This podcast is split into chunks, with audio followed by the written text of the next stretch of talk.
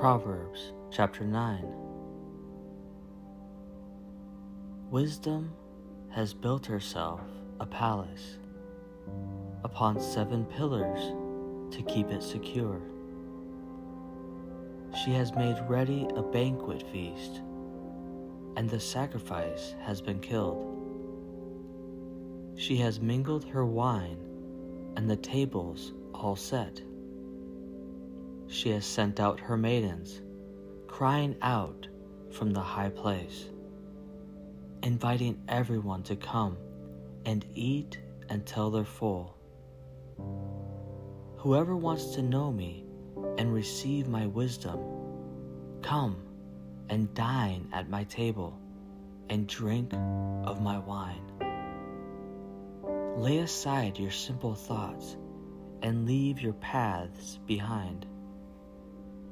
Agree with my ways, live in my truth, and you will find righteousness.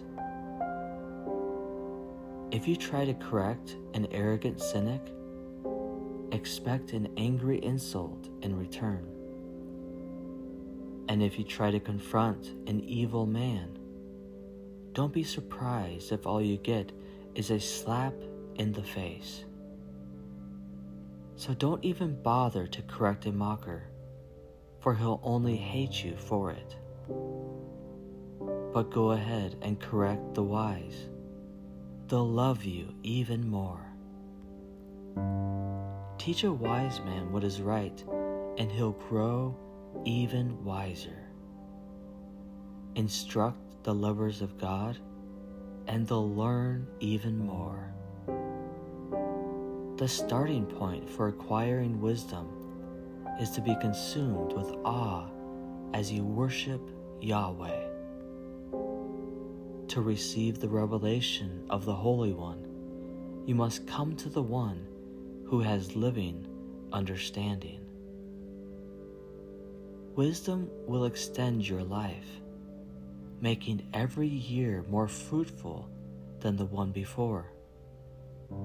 So, it is to your advantage to be wise, but to ignore the counsel of wisdom is to invite trouble into your life. There is a spirit named Foolish who is boisterous and brash. She's seductive and restless, and there she sits at the gateway to the high places.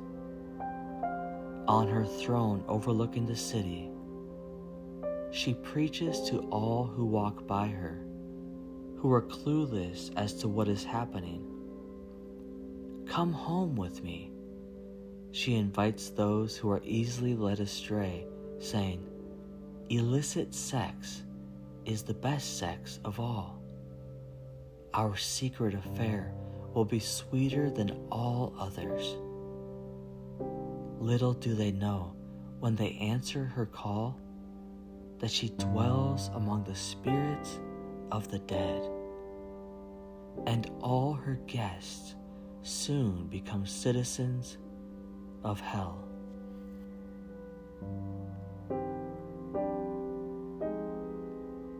This concludes Proverbs chapter 9, reading from the Passion Translation.